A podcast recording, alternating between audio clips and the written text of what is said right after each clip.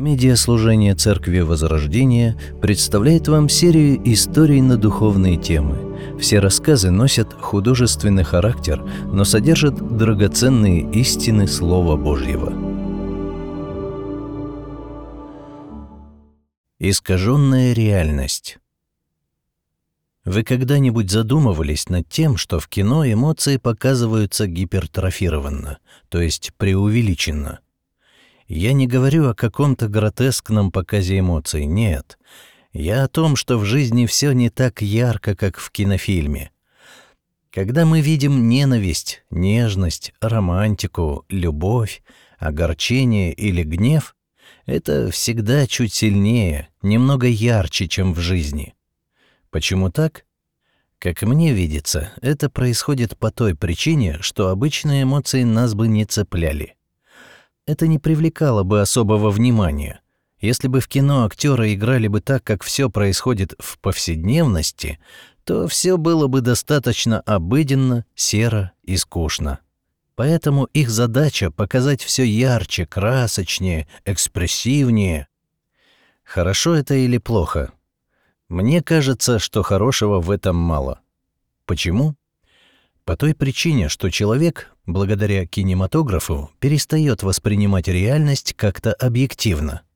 После ярких эмоций фильма реальность выглядит неинтересно, еще более уныло. Человек вследствие этого либо начинает притворяться, то есть играть в эмоции из кино, либо всех вокруг считать неискренними, серыми и однообразными, ненастоящими, короче говоря. Нечто похожее и с современными мониторами, экранами телевизоров и смартфонов. Вы наверняка обращали внимание на то, что они краски передают ярче, красочнее, чем это есть в реальности. Если небо, то его цвет более насыщенный, если букет, то различные цвета переливаются и выглядят более эффектно. Это нетрудно проверить. Сделайте фото собранного вами букета и примените к нему несколько эффектов. И у вас на глазах цвета станут более глубокими, яркими, сочными. Черный будет более черным, чем изначально. Красный, синий, зеленый будут четкими, богатыми, гораздо более привлекающими глаз, чем оригинал. Вот так же и с современными экранами. Они воспроизводят, показывают цвета ярче и насыщеннее, чем они есть в реальности. Хорошо это или же плохо? Думается мне, что не очень хорошо. Почему? Опять же, привыкая к экранным изображениям, мы иначе будем воспринимать реальность. Мы будем видеть ее уже в сравнении, причем, что важно, в невыгодном сравнении с картинкой экрана. Вследствие этого реальность будет видеться нам какой-то не такой, серенькой, неинтересной. Получается своего рода искажение реальности. Благодаря фильмам, современным телевизорам мы вещи, окружающие нас, уже не воспринимаем как норму, как объективную реальность, а воспринимаем их как нечто ущербное, недостаточное. Думаю, что нечто подобное происходит и с небом. Вы когда-нибудь смотрели на небо? Что-то мне подсказывает, что в городских условиях это не самое популярное ваше занятие. Смотреть в телефон, в телевизор — это да, но на небо... По большому счету это и понятно. Как выглядит небо в городе? Это что-то такое серенькое, бледненькое, место, где звезд практически не видно, а потому и нет особого желания на него смотреть. А вы когда-нибудь смотрели на ночное небо далеко за городом? И чем ближе к экватору, чем южнее, тем лучше. О, это уже совсем другое дело. Чем обусловлена такая разница? Тем, что над городом по обыкновению стоит смог, иными словами, какое-то препятствие, мешающее увидеть небо таким, какое оно есть. Получается, что смог искажает реальность. Мы не видим небо таким, каким могли бы, а оно, скажу я вам, завораживающе. Недавно мы с семьей провели неделю в деревне. Как говорится, глушь, Саратов. Одним из любимых моих занятий было, когда стемнеет, выходить во двор, гасить везде свет, ложиться на лавочку и смотреть на небо. И это просто фантастика. Ты лежишь, смотришь, а тебя пробирает аж до мурашек. Черная бесконечность, белые звезды. Вот две линии, состоящие из огромного скопления звезд Млечного Пути, соединяются в одну. Вот большая медведица. То, что я видел, вызывало у меня противоречивые эмоции. С одной стороны, огорчало. Все дело в том, что я замечал, как скатываюсь к банальности. Я смотрю на бесконечность, понимаю, что созерцаю лишь часть Млечного Пути. Я внутри него, это мой адрес, это мой дом во Вселенной. Там дальше еще миллиарды и миллиарды таких Млечных Путей. И при этом все, что я могу выдать, выдавить из себя, это круто, класс, удивительно, бесконечность, сильно, вау. Я понимаю, что все это как-то мелко, плоско, неудачно, а подобрать слова, которые хотя бы отчасти описывали величие увиденного, я не могу. При столкновении с неизведанным, с бесконечным, страшным и не вмещающимся в твой разум, ты ясно осознаешь свою ограниченность, мелкость, что ли. С другой стороны, увиденное меня впечатляло, ибо все вокруг просто оживало. Если лежать и смотреть на небо, то перед твоим взором открывается целый мир. Вот падающие звезды.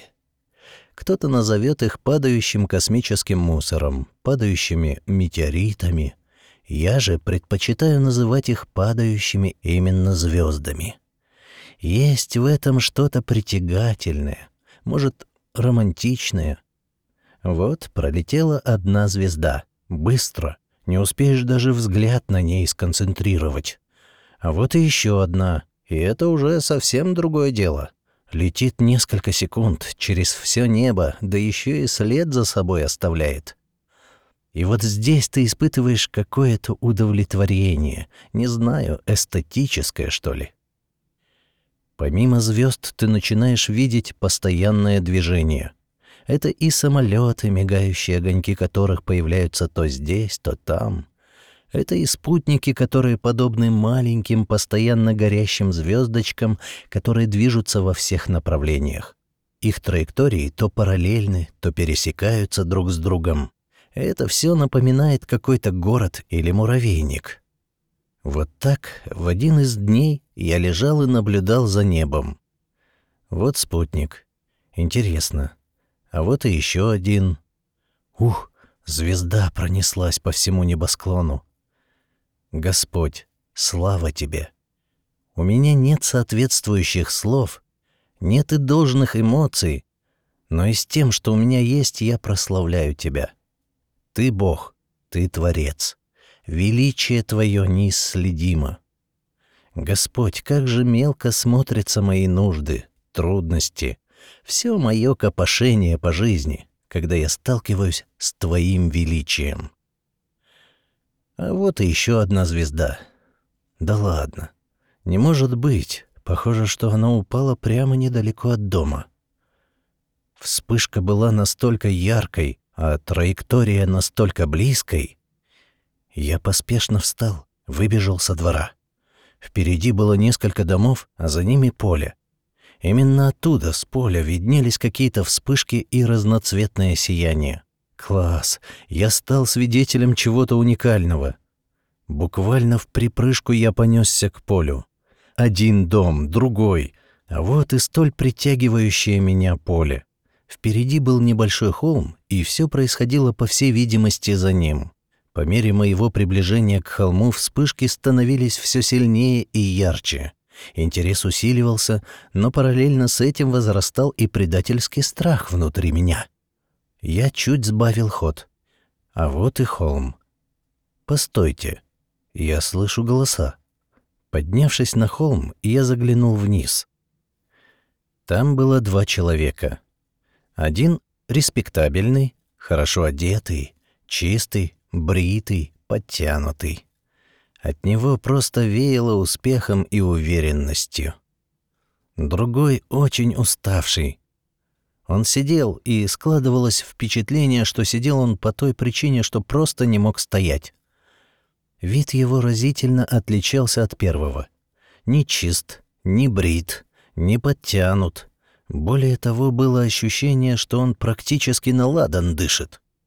Настолько он был изможден, что каждое движение и слово давалось ему с каким-то неимоверным усилием. «Подождите, да он же голоден». Истощенный силуэт, просто, как говорят, кожа до кости. Впалое лицо, абсолютно иссохшиеся губы указывали на то, что если он в скором времени не поест или хотя бы не попьет, он отдаст Богу душу. Но какой контраст!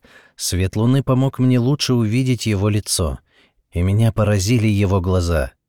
Это не глаза человека, который чем-то недоволен, чего-то боится или подавлен. Нет. Они излучали покой, уверенность, и я бы даже сказал, надежду. «Я показал тебе все сокровища этого мира, весь их блеск и великолепие», — сказал первый, обращаясь к уставшему и изнуренному мужчине, что сидел на камне. «Все это дам тебе, только поклонись мне!» Я шапешил. «Да это же Господь и сатана!» «Отойди от меня, сатана, ибо написано, Господу Богу твоему поклоняйся и Ему одному служи», — услышал тот в ответ. В этот момент ночь озарила картину богатств и славы этого мира. Деньги, драгоценные металлы и камни, люди, города и народы. Так вот, что это было за сияние. «Понимаешь ли ты, от чего отказываешься?» — вновь спросил респектабельный мужчина. «Отойди от меня, сатана, ибо написано «Господу Богу твоему поклоняйся и Ему одному служи», услышал он все тот же ответ. И тут же все исчезло. Я спустился с холма, подошел к тому месту, где только что сатана говорил с Господом. Обычная земля, сухая трава, разбросанные камни.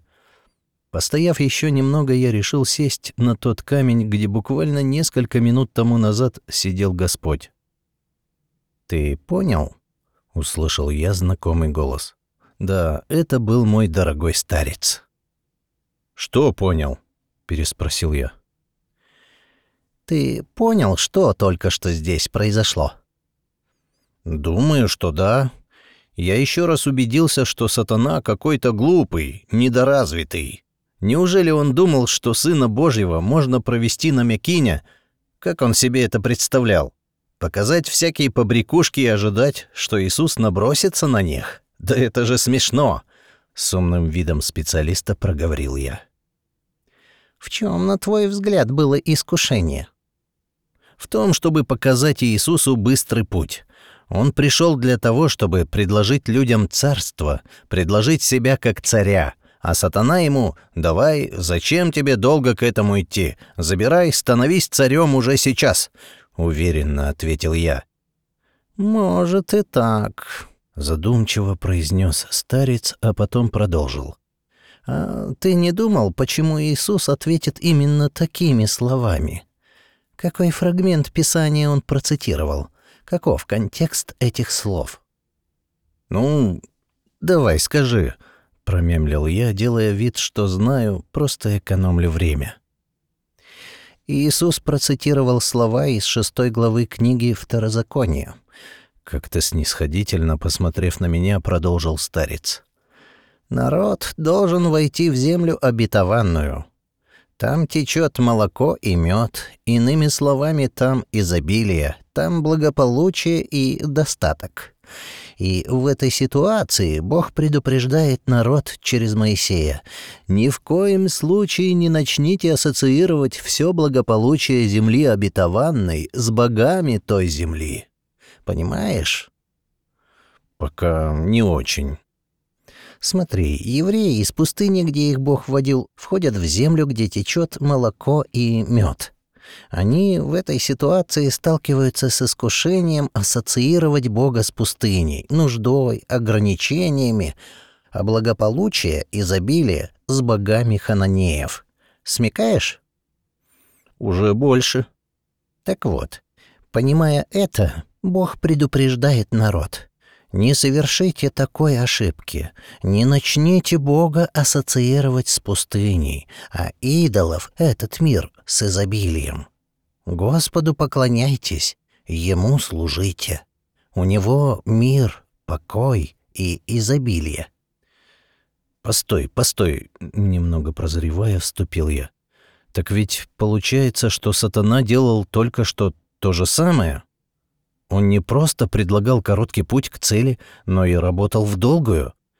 Понимая, что Иисуса не взять на чем то топорном, он пытается исказить реальность, сделать так, чтобы Иисус видел мир вокруг себя искаженным, чтобы он потихоньку, понемногу начал ассоциировать богатство мира, славу его с сатаной, а нужду, жажду, ограничения, испытания и боль с Богом, так? Сам-то что думаешь? Вспомни твои размышления о кино, экранах и разглядывании неба. Ты пришел к выводу, что все это искажает реальность, а это не может не сказываться на повседневной жизни. Вот и здесь. Сатана — искусный лжец. Ты назвал его глупым. Это ты зря. Он далеко не глупый. Иисус ему не по зубам, это да. Он четко раскрыл его замысел и ответил так, что сатана понял, его уловки раскрыты. Но вот с нами ему порой гораздо проще. Вот скажи, с чем у тебя ассоциируется Бог, а с чем этот мир? Хороший вопрос, озадаченно продолжил я. Ты меня прям к исповеди подталкиваешь. Скажем так, Нередко мир у меня ассоциируется с чем-то желанным, приятным, недоступным, непозволительным, но приносящим какое-то удовлетворение. Это правильное мышление? Нет, конечно. Это то же самое, что молоко и мед земли обетованной ассоциировать с идолами. Это искаженная реальность. Как так происходит? Почему? Мой вопрос остался без ответа. Я оглянулся. Рядом никого не было. Как неожиданно он появился, так же моментально он и исчез. Пора и мне возвращаться, а то уже и светать начало. Идя домой, я размышлял об услышанном. А ведь действительно, с чем у верующих людей нередко ассоциируется Бог, Творец неба и земли благой и всемогущий. Снадо, придется, долг, обязанность, лишение, ограничение, нужно потерпеть, стиснуть зубы. А с чем ассоциируется этот мир? Краски. Хочу. Разнообразие. Перспектива. Могу. Ух ты. Круто. Вот бы и мне. Почему так? Почему, когда я слышу слово «Бог», я не наполняюсь ожиданием радости, волнением от предстоящего восторга? Почему не испытываю предвкушение восхищения от общения с Ним? По всей видимости, сатана смог навязать мне такое мышление. Он все сделал для того, чтобы исказить реальность, а я согласился с этим. Я принял эту реальность за чистую монету. Как же он насаждает свою ложь? С этим вопросом я подошел к калитке, зашел во двор и опять лег на лавку, продолжив свои размышления. Человек смотрит на своего начальника на работе или же член церкви на состоятельного брата во Христе и думает, вот бы и мне так. Он видит картинку, внешне, дом, машина, дорогие побрякушки. Он не знает, что стоит за этим, как оно достается и на какие жертвы нужно идти. Но это и не главное. Главное другое. Такое мышление укореняет человека в том, что покой, счастье, оно связано с миром. Каждый раз, когда человек так думает, он все больше и больше погрязает в искаженной реальности. Он настойчиво привязывает свое счастье с миром, а не Богом. Или же христианин смотрит на успешного пастора или яркого проповедника. Он пишет книги, глубокие комментарии, Его проповеди собирают сотни тысяч просмотров. И брат думает, а вот бы и мне так. Казалось бы, это желание связано и с духовным, но на поверку все это оказывается одним и тем же. Это желание славы, внимания, популярности. То есть опять-таки увязка внутреннего удовлетворения с миром, со славой, деньгами. Или же молодая мать смотрит на христианку, которая и с детьми справляется, и муж у нее молодец, и в служении она ревностна. И вот она думает, хотела бы и я такой быть. Еще один пример пришел мне в голову. Христиане, чаще молодые, любят ходить в кино. Что это для них? Это особое переживание, это поиск новых ощущений, это что-то особенное, отличное от обыденного. Всплеск эмоций, адреналина, возможность посмеяться или же перепугаться вдоволь. Что это? Это укоренение в том, что мир цветной, многогранный, интересный, манящий и влекущий. А что же Бог? А Бог? А Бог, Он надо, придется, поднапряжемся, потерпим. Печально все это. Господь, Ты раскусил сатану, Ты не дал ему исказить Твое восприятие мира. Как нам быть? Что нам делать, если реальность уже искажена? Пока я искренно и горячо говорил с Господом, взирая на черную бесконечность с рассеянными по ней звездами, мне пришла мысль. Что делает сатана для того, чтобы исказить реальность? Он работает с мышлением. Он раз за разом подсовывает свои идеи, за которые мы, к сожалению, хватаемся. Стало быть, и нам нужно раз за разом цепляться за истину. Само собой, ничего не изменится. Это работа, труд. Каждый день выявлять ложь сатаны, отвергать ее и на ее место устанавливать истину. Чем больше ты смотришь фильмов, где преувеличены эмоции, используешь экраны, где приукрашены краски, тем больше в твоем сознании искажается реальность. Так и здесь.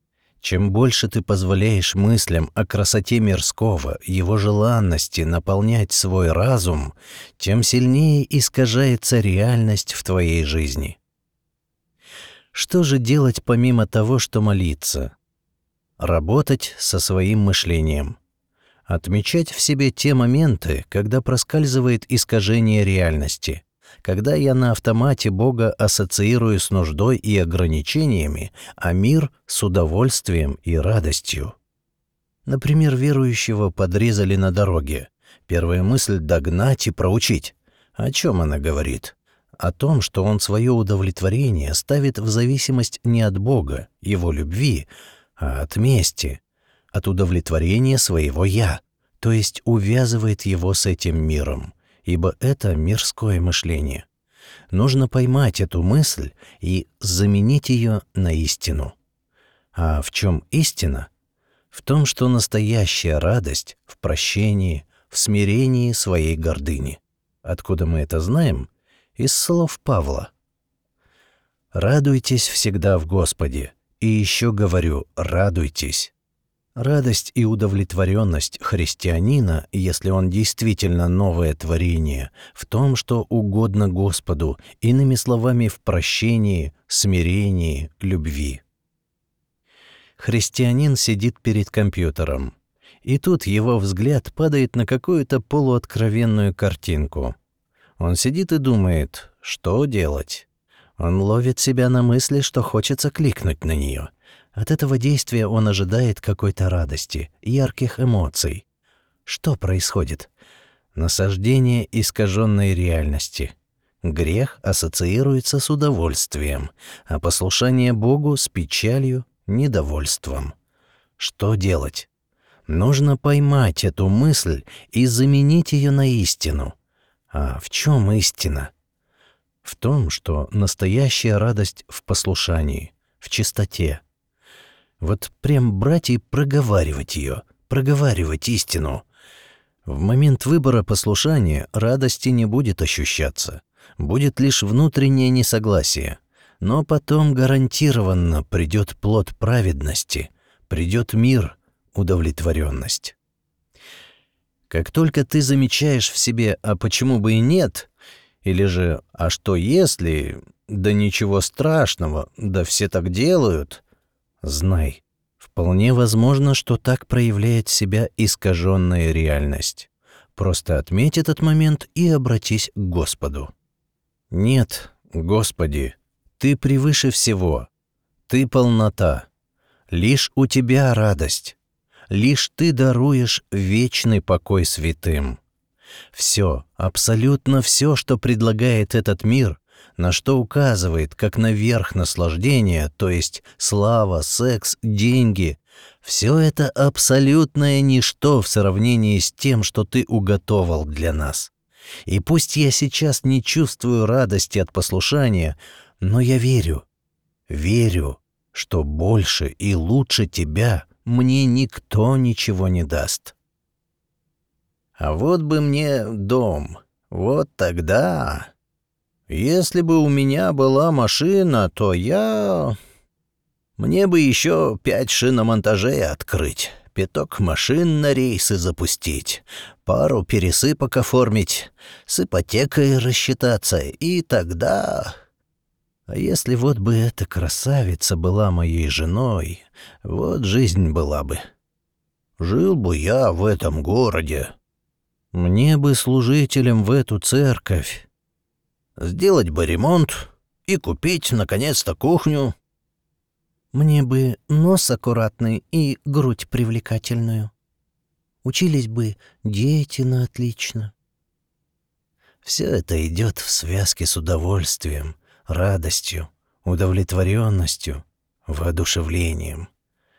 Это мышление все больше и больше связывает мир с счастьем, а Бога с долгом и обязанностью.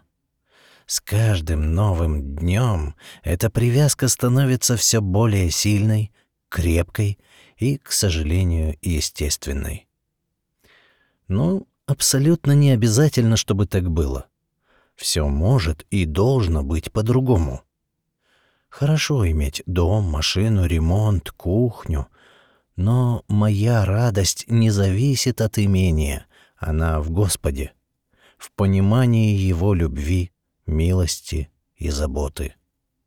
Заполучить жену-красавицу хорошо, но благочестие и страх Господень важнее красоты, ибо покой, гармония отношений не во внешнем, а во внутреннем, духовном, что берет свое начало в Господе. Он — источник покоя. Иметь привлекательную внешность хорошо — но жизненный тонус вдохновения и счастья не в этом. Они в любви, милости, принятии, благости и всемогуществе Божьем. Только в нем и с ним ты обретешь себя, станешь целостной, довольной жизнью личностью. А с чем у тебя ассоциируется Бог? Опять берет его дьявол на весьма высокую гору и показывает ему все царства мира и славу их, и говорит ему, «Все это дам тебе, если, пав, поклонишься мне». Тогда Иисус говорит ему, «Отойди от меня, сатана, ибо написано, Господу Богу твоему поклоняйся и Ему одному служи». Евангелие по Матфею, 4 глава, с 8 по 10 стихи. Потому что оружие, которым мы сражаемся, не мирское. Бог дал ему силу разрушать твердыни, опровергать людские возражения, опрокидывать все надменно воздвигаемые препятствия против познания Бога и брать в плен всякие мысли, подчиняя их Христу. Второе послание Коринфянам, 10 глава, с 4 по 5 стихи. «Боже, Ты мой Бог, к Тебе я стремлюсь, Тебя жаждет моя душа, и плоть томится жаждой по тебе, как в пустыне безводной сухой. Я в святилище видел тебя, видел силу и славу твою. Лучше жизни милость твоя. Уста мои восхваляют тебя. Благословлять тебя буду всю жизнь, воздев руки имя твое призывать. Словно сытные яства вкусила душа, и уста, ликуя, славят тебя. Я тебя вспоминаю на ложе моем, ночами я твержу о тебе. Ты моим заступником стал, и я пою под сенью твоих крыл. К тебе прильнула моя душа, и рука твоя держит меня. Псалом 62.